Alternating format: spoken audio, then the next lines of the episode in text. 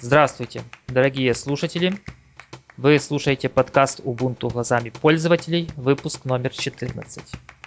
Я, как всегда, с большим удовольствием представляю своего собеседника Романа.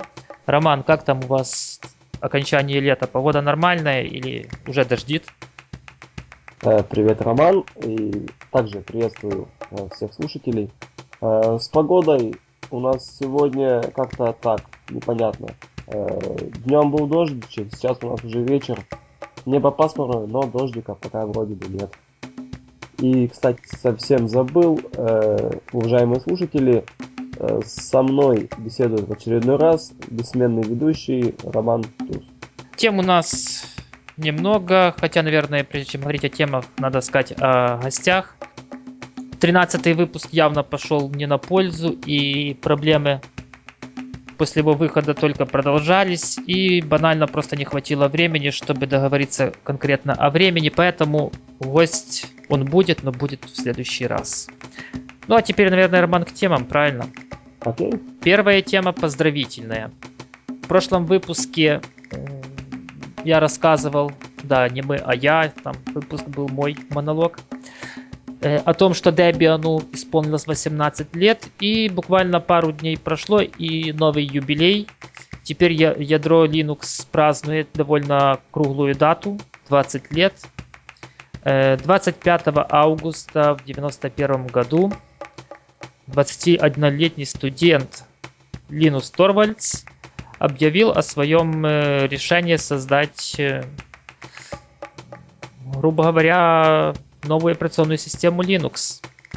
И по моему мнению, на данный момент Linux является ведущим мейнстримом в мире свободных операционных систем. Ну, мне кажется, FreeBSD явно сдает позиции в данный момент. А ты, Роман, что можешь сказать такого общего о Linux? Вообще, как видишь его перспективы? Ну, вообще, э, хочется присоединиться к поздравлениям, э, поздравить наших слушателей, которые все-таки, я думаю, имеют непосредственное отношение к миру Linux, ну или хотя бы планируют э, принять участие в тестировании, в установке операционных систем свободных имеется в виду. А мое видение Linux э, вот в чем. Я думаю, что э, с современными технологиями данная операционная система в виде различных дистрибутивов будет использоваться во всякого рода встраиваемых решениях, будь то холодильники там с доступом в интернет, даже там э, утюги там какие-то с функциями там погладь сам, э, либо что-то еще. Сейчас вот концепция автомобиля очень хорошо подразумевает использование ну, различных умных помощников. Я вот думаю, что все будет стремиться именно к этому. Если ты слушал свой, э, если ты слушал предыдущий выпуск подкаста, то там Debian он использовался в шаттле Columbia. Ух ты. Для чего, э, честно говоря, не знаю. И искренне надеюсь, то, что была авария шаттла Columbia, после чего прекратили их полеты, что там не Linux был виноват. Да. Хотя файлы бывают у всех, и даже очень серьезные. Ну что, надеюсь, что Linux дальше будет развиваться и, и он будет все так же оставаться свободным. А я, наверное, предлагаю, Роман, перейти к следующей теме. А... Ты знаешь, что Canonical уже, в принципе, готова идти в корпоративный сектор? Да ты что, и этому есть какие-то подтверждения? Да, есть. В блоге была опубликована ссылка. В блоге Canonical имеется в виду. И в этой заметке, ну там высказывается мнение Canonical, что раньше Windows был лучшей операционной системой для бизнес-пользователей. В корпорациях имеется в виду. Э, но в данный момент все уходят в облака и куча приложений становятся просто ненужными, просто реально ими пользуются через веб.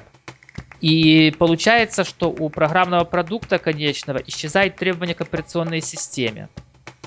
Веб просто он стандартный, хотя там Microsoft иногда, даже почему иногда она постоянно пытается доказать, что их стандарт лучше. Ну, ты, Роман, знаешь, что сайты Internet Explorer 6, 7, 8 могут отображаться совершенно ну, да, по-разному. С этим по Ста- стандартами там даже и не пахнет. И, в принципе, все функции десктопа в настоящий момент, в наше время, сводятся к тому, ну, при условии использования вот этих облачных приложений, или так званых SaaS, Service as э, Application, сервис как приложение. Так вот, все функции сводятся к тому, чтобы, в принципе, установить соединение с сетью. Ну, потому что нам нужна доступ к этому облаку. Дальше иметь в, нали в, наличии, в наличии нормальный браузер. Ну, какой там Chrome Opera, такое дело. И еще поддерживать периферийные устройства. Все-таки, думаю, на принтер надо распечатать, со сканера документик тоже снять надо. Ну и фотки с фотоаппарата, например. Ну и, естественно, обеспечивать конфиденциальность, безопасность и шифрование в корпорациях, они должны быть на высоте.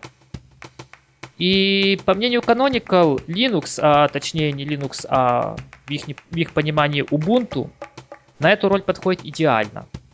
И вот они предлагают свою электронную книжку, хотя оно больше походит на рекламный буклет для, для внутрикорпоративного тренинга скорее. Просто я встречался с такими буклетиками.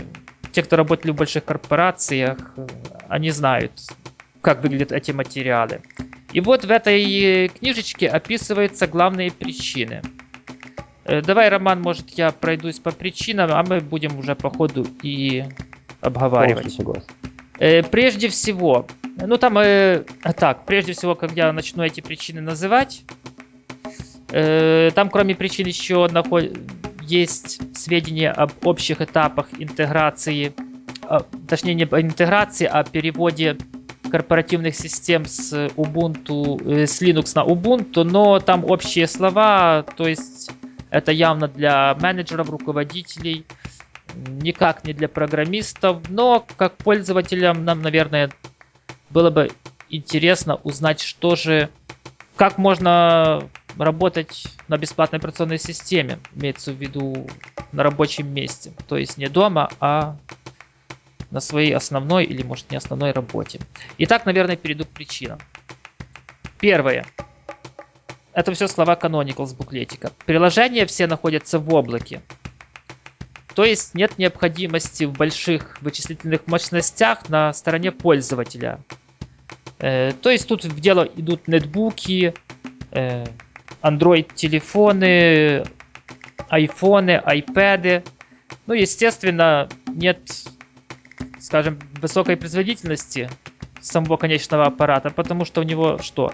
Передал данные, внутри облака обработались, тебе только результат передается. Ну, сам понимаешь, Роман, что тут много мощностей не надо вычислительных. Угу. Ну, естественно, тут и батареи, наверное, в таких устройствах, если это переносные устройства, тоже будет хватать на более длительное время. Ну а если это простые десктопы, то экономия электричества, мы сохраняем планету. Вот как, Роман, думаешь? Мне кажется, тут однозначно Linux... Ну, не то чтобы он настолько уж меньше требователен к э, мощностям, но все-таки немного поменьше.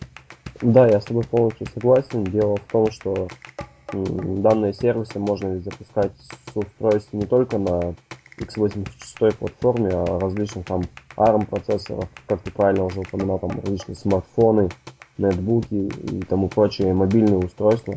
То есть э, доступ ничем не будет отличаться, будете ли вы работать с настольной станцией полноценной такой, либо с какого-то маленького устройства, э, там с каким-то подключенным внешним дисплеем, и разницы в производительности, в принципе, тоже не будет достаточно лишь быстрого соединения с интернетом.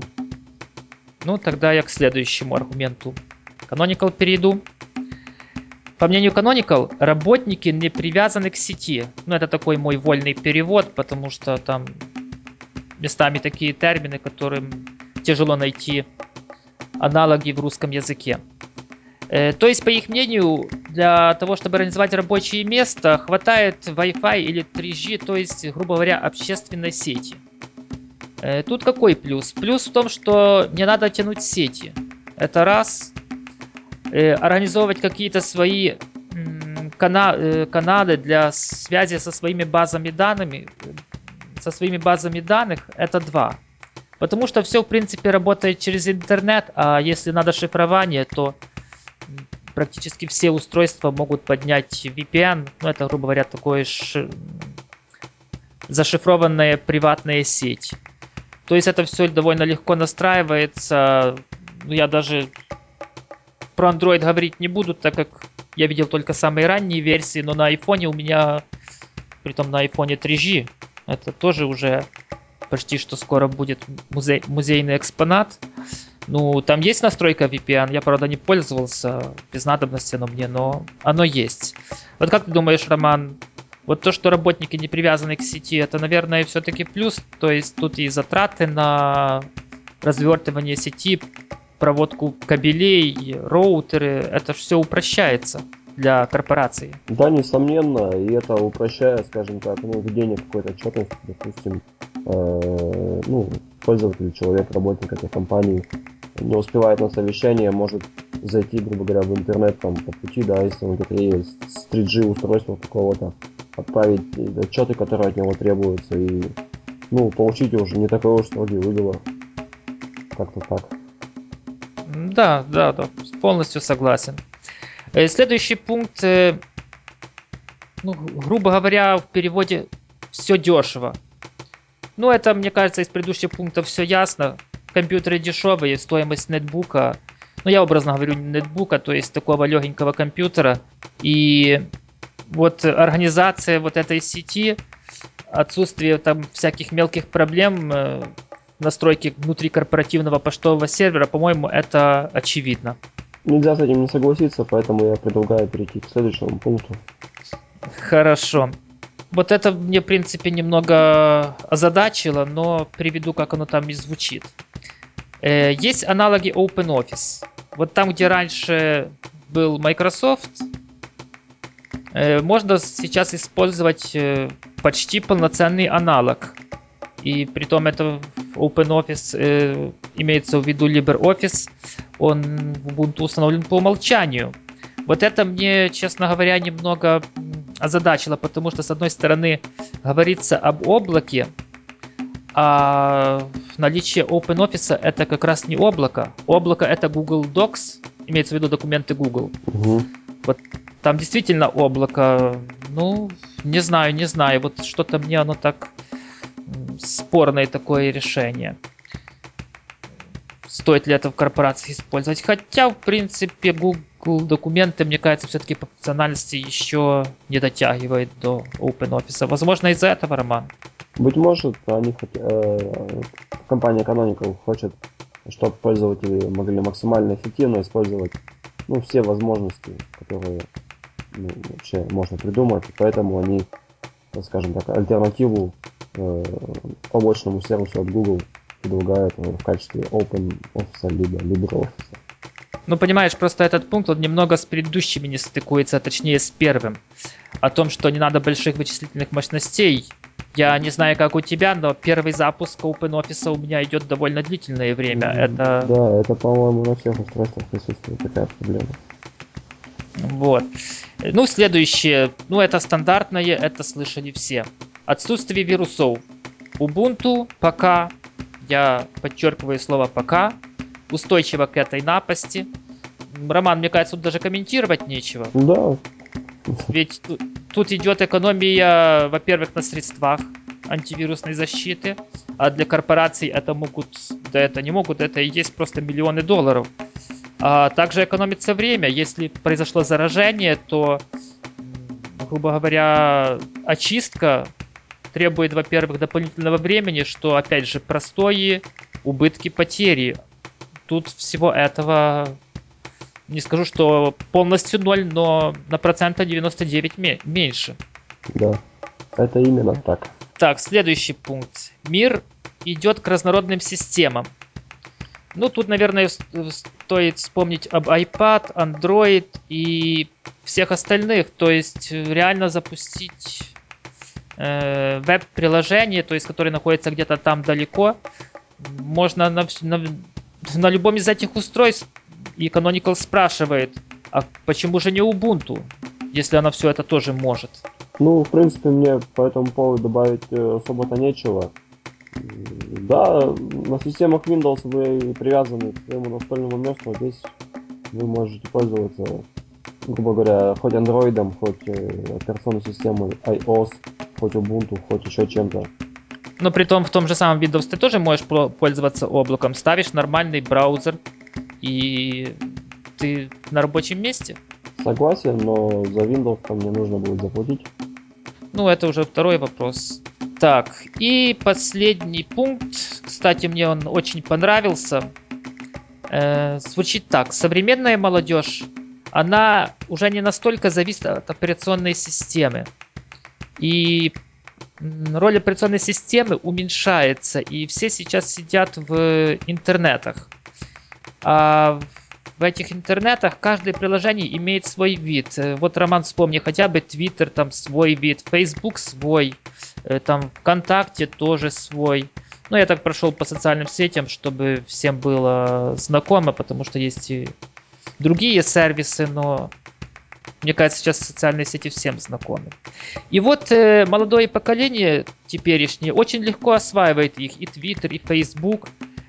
И хотя там совершенно разные интерфейсы, и вот по мнению Canonical, рабочий стол это всего лишь навсего один из многих интерфейсов. И опять же, Canonical спрашивает в этом уже последнем пункте, а почему этот интерфейс должен быть рабочим столом Windows? Да, действительно, если применительно да, к молодежи, э, либо к молодым сотрудникам компании, э, по сути, да, если мы будем работать в облаке, то мы будем запускать, грубо говоря, один лишь браузер. А какая нам разница, с какого устройства его запускать? Почему это должна быть дорогая операционная система? Да, естественно. Но в принципе, это все. Я там больше ни на чем останавливаться сильно не хочу. Да там, в принципе, общие слова и вряд... Ну, они у меня, скажем так, не вызвали интереса. Единственное, что я хочу еще заметить, все это справедливо, скорее всего, для новых корпораций, то есть которые только начинают свое развитие. Потому что, я так сужу со своего примера, если корпорация старая, то поверьте, некоторые они еще даже на досе сидят. И просто реально переписать весь тот софт и кардинально поменять э, весь документооборот, э, ну это просто иногда стоит, вот эти все работы стоят столько, что дешевле купить э, еще одну, еще один набор лицензий Windows и никого не мучить. Но это такие, скажем так, реалии жизни. Роман, что-то можешь еще добавить об этом? А, кстати, прежде чем ты что-то добавишь, я скажу, что этот буклетик вы можете спокойно скачать безо всякой регистрации на сайте Canonical. Ссылочку мы, естественно, дадим в шоу-нотах. Там от вас потребуется только имя, имя и адрес электронной почты, но оно так суто для анкетирования, то есть там никакой аккаунт не создается и спамить вас не будут. Ну, если вы, конечно, не поставите галочку, что я хочу получать э, рекламные сообщения от Canonical. Роман, есть что добавить? Да нет, я думаю, что мы достаточно хорошо обсудили эту новость, поэтому предлагаю начать э, обсуждать следующую тему. А следующая тема уже такой, скажем, красной нитью проходит как минимум через два последних выпуска. Это, как вы догадались, снова о патентах. Э, теперь Microsoft наезжает на Motorola.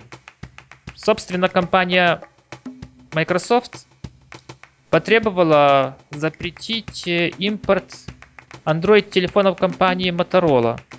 Э, Роман, ты встречал, скажем так, в своей жизни вот эти мотороловские андроиды? Ну, я в своей жизни не встречал, видел лишь только обзоры, но думаю, что все-таки в США а, данная новость относится именно к этому региону. А, думаю, что там они более распространены, чем у нас. Вообще, как мне кажется, компания Microsoft берет пример с Apple, которая также пыталась запретить Samsung выпускать э, ряд своих моделей и планшетов и даже добилась запрета на продажу планшетов на территории Европы, ну, который впоследствии был снят. Да, но что примечательно, что снова список патентов, которые нарушены, компания мелкомягких не приводит. И еще один такой факт. Motorola собирается инициировать судебное разбирательство против как раз Microsoft за использование их патентов. Правда, не уточняет, в каких именно продуктах используется. А, Роман, насколько, наверное, ты помнишь, Motorola является пионером в области сотовых технологий, да и не только. Это да. И мне кажется, что она вполне способна причинить очень много вреда бизнесу компании Microsoft именно на этом патентном поприще. Да, согласен. То есть будем надеяться, что Microsoft сама еще не поняла, куда ввязывается и получит достойный удар из э, компании, которая все-таки поддерживает свободные операционные системы. Или может договорятся. Может быть. Ну что же, смотрим, наверное, спекта- спектакль дальше. Это, это даже не середина его, это только начало. Ну, Роман, скажи еще раз о попкорне, какой покупать и как правильно его употреблять. Ну, я думаю, что в течение этого спектакля мы поменяем несколько порций этого попкорна. Я думаю, Понятно. что дело будет долгое. Это точно, судебные дела, они долгие. Особенно в Штатах. Ну, предлагаю уже к следующей теме. Окей? Это уже наша четвертая тема. Мы уже половину, кажется, перешли наших тем. Э, следующая тема у нас связана с LibreOffice. И звучит она так. 25 тысяч сотрудников госпиталей Копенгагена перейдут на LibreOffice. Собственно, новость состоит в том, что в течение следующего года, 2012, э, почти все сотрудники э, вот госпиталей города Копенгаген э, перейдут на использование свободного офисного пакета LibreOffice. Э, Это решение было принято, принято после того, как возникла необходимость внедрить виртуальные рабочие столы. Э, То есть использованием тонких клиентов. И вот тут лицензионная политика Microsoft оказалась такова, что затраты оказались слишком велики. И хотя предпринимались попытки договориться, чтобы какие-то скидки получить, но, очевидно, к успехам они не привели. Ну что, я могу сказать, что переход будет постепенным. Я думаю, с- новость зачитывать полностью смысла нет никакого. И, как сообщается в новости, в данный момент уже 2500 виртуальных десктопов запущено, но, правда, только для ознакомления. Э, Ну что, Роман, мне кажется, это довольно крупный э, такой проект по переходу на свободный э, офис. А как для LibreOffice это вообще первый крупный проект. Я так вспомню, наверное, только про французскую полицию или как у них там жандармерия, когда они пару лет назад переходили на OpenOffice.org. А так я больше такого крупного общественного вот перехода я не встречал. А ты, может, что-то вспомнишь? Ну, есть еще такое, такая организация, как Национальное агентство, агентство по выплате семейных пособий. Э, Там используется 36 тысяч десктопов, где также используется OpenOffice.org. Вот, а вообще для LibreOffice, мне кажется, что это будет большой, э, скажем так, скачок и прибавка к их э, репутации. Надеюсь, что они не ударят в грязь лицом, будут активно поддерживать как корпоративных пользователей. Ну, я думаю, что они не ударят, потому что, во-первых, мы же говорили, что они там пару выпусков назад заявляли сами, что они готовы к выходу на корпоративный рынок. Это раз.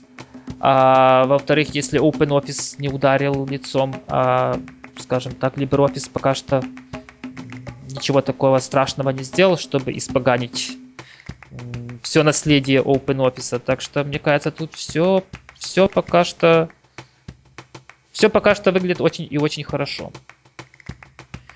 Ну что же, порадуемся, наверное, за сотрудников этих госпиталей и будем надеяться, что качество их работы только возрастет от этого. Да, я думаю, что это будет так. Ну, Кстати, я только что говорил, что это только середина нашего подкаста. Это, оказывается, уже и все. Осталась только одна тема, и эта тема... Ну, это реально тема на поржать. И я, наверное, буду зачитывать это, скажем, чуть ли не слово в слово. Просто, наверное, будем, Роман, давать комментарии так, там, где это необходимо. Окей. Э, В общем, наезжают на компанию Samsung и наезжают на их Galaxy Galaxy S или Galaxy Tab, я в принципе так и не понял. Э, Итак, зачитываю новость. Ульяновская компания Симбирск, Симбирск Кроун. Кстати, сначала я прочитал как Симбирск Клоун, что в принципе недалеко от истины. Так вот, она требует запретить Samsung продавать в России смартфоны и планшеты под брендом Galaxy. Это пишут ведомости в номере от 25 августа. Ведомости, наверное, такая ваша, скажем, всероссийская газета, или я ошибаюсь? Ну да, «Ведомость» это всероссийская газета, она широко распространена на территории всей Российской Федерации. Думаю, что уток они не пишут. А, я сразу, мне сразу вспомнились слова профессора Преображенского. Э, ну, они звучали так. Не читайте по утрам советских газет. Так вот, э, дальше к новости. Представители Симбирск Клоун, э, Симбирск Кроун утверждают, что Samsung не имеет права использовать товарный знак Galaxy, э, так как они зарегистрировали его в Роспатенте по девятому классу МКТУ. Этот класс звучит как мобильные сотовые телефоны и смартфоны. И они там зарегистрировали его на два месяца раньше, чем Samsung. Так, в общей сложности Симбирск Кроун получила регистрацию на знак Galaxy в шести классах МКТУ. Это, наверное, все классы, которые есть. Но мне кажется, что за умеренную сумму, или может как раз за совершенно неумеренную сумму, там еще не то могут зарегистрировать и тоже сразу во всех классах. Э, так, ульяновский производитель также потребовал компенсацию от Samsung и от розничных сетей, которые торгуют техникой этой компании. Итак, они рассчитывают 100 миллионов рублей получить от этих сетей, а от Samsung аж целых 90 миллионов, но уже не рублей, а долларов. Ну, видишь, Роман, деньги любят, так что... Это какой-то признак некоторого здравомыслия все, все-таки есть. Читаем дальше новость. Симбирск Кроун выпускает под маркой Galaxy... Роман, давай зачитай ты, что они выпускают, а то меня уже смех пробивает. А, Дело в том, что эта компания э, знаменита, наверное, на территории Ульяновска своими электрочайниками, утюгами, фенами, тостерами и другой бытовой техники. Изделия производятся на заводах в Китае. А, Согласись, просто шикарно. да, на самом деле, наверное, их электрочайник э, звонит пользователю, чтобы сообщить, что вода уже вскипела, либо отс- отсылает смс. Это выглядит примерно как-то так. Притом в смс GPS координаты, чтобы найти, где, где же этот чайник установлен. Ну, я предлагаю вот для этого юриста-студента. Хотя, знаешь, Роман, может это и не студент, ведь идиотизму, как и любви, тоже все возрасты покорны. Так вот, я ему предлагаю еще лучший вариант.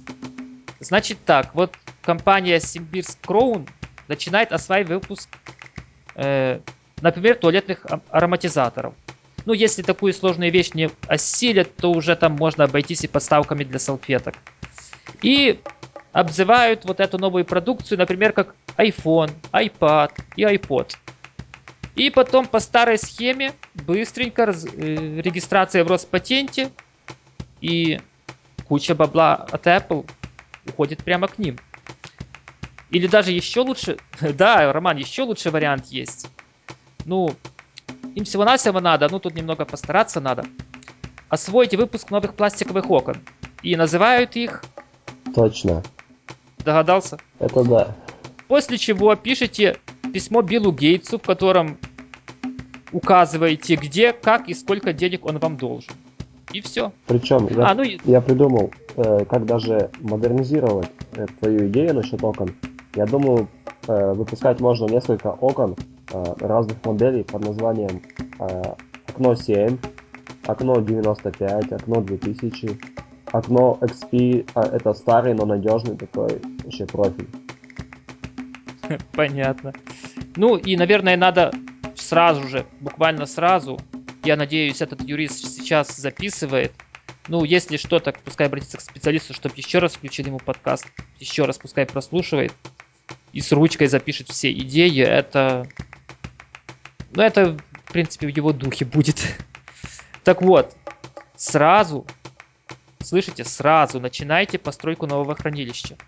Чтобы было деньги хранить. Ну, скоро их просто у вас будет немерено.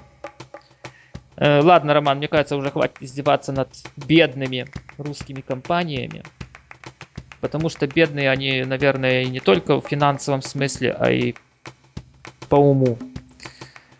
Э, а вот если серьезно, то меня, в принципе, удивляет, вот куда направ... направлена вот исконно русская находчивость, изобретательность. Ведь в России, насколько помню, было много изобретателей, и, и книгопечатание, по-моему, сначала же в России изобрели, если я не ошибаюсь. И вот лично мне очень жаль, что вот вместо серьезных дел они занимаются вот такой... Э, у них осталось вот такое только желание на халяву просто обогатиться.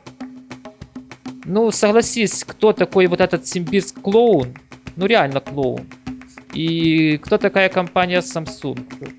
Ну, что они, вообще страх потеряли или как?